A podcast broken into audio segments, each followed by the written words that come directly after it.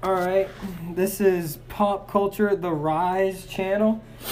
We're not in our regular recording studio at Hawthorne 213. Today we're in 360 Miltmore, which is actually Thomas Healy's room. How how you doing, Thomas? Doing all right. Can't complain. You know, can't complain.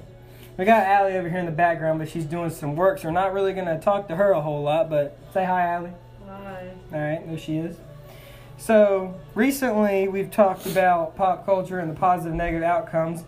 Mostly, pop culture is seen in music and fashion are the two greatest movements through pop culture, and they also can be seen in movies. Um, today, we're going to be talking about the music aspect of it because in my essay that I talked about before this podcast, I went into detail about how it helps kids in school with learning. But today we're going to be talking about a new topic and a new song, which is by Drake, God's Plan. Amen. All right, that was God's Plan by Drake. Only played 30 seconds of the song, but from my view, I hold, heard the whole entire song, so I'm not sure if you heard these lyrics, but I'm going to read them off for you. Drake says, Yes, I see the things that they wishing on me. Hope I got some brothers that'll outlive me. They're going to tell the story, but stuff was different with me. So I feel like Drake, when he was writing this, he was talking about people don't understand what he's going through and they make stuff up and then they change the stories about what he talks about. Hey, do you, do you think that's similar? Like, do you have the same idea what I'm thinking about, Thomas? I think I think Drake is trying to get his point across here in this song. He's he's trying to he's trying to tell people that you have to be yourself and you know not everybody knows what's going on in your life. So you have to have a full understanding of you know who you are and what's going on. Yeah, you can't let people bring you down. You know what I mean? that's like, I think that's what he's trying to say That's- here. I can agree. I, I can agree. He's talking about people are just bringing him down, and I don't think that I don't think they should do that to you. And I think that was a full point of this song right here is people bringing him down. Yes. Do you have anything else to say, Ad? No, man. Except amen. I have to agree to that.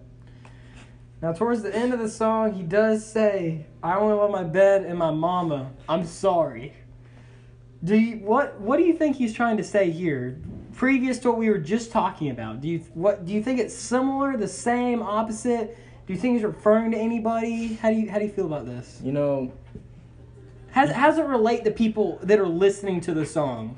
How does it make them feel You know, what you- they should do with their life? you gotta love your mama. You got to. You gotta love your mama no matter what, man. You got to. And your bed. Of course, you gotta love your bed, man. I think when he's saying he loves his mom, I think he's going back to like, you just need to respect your family and they need to be the closest thing in your life. And you also need your bed because, I mean, if you don't get your good sleep, Don't- I mean, You- you're not going to be good. You're not going to be what- you rested. can't function. You can't function. So he's telling the people listening to this, you need to be close to your family. You need to love your bed because you need to sleep. And if people don't agree with that, you just say, I'm sorry. All right, thanks for listening to my podcast. Next time I record, I'm going to be back in our original studio, 213 Hawthorne. Please call in if you want to talk about anything we talked about in this past video. I'll try to reply as fast as I can. Anyone can call in.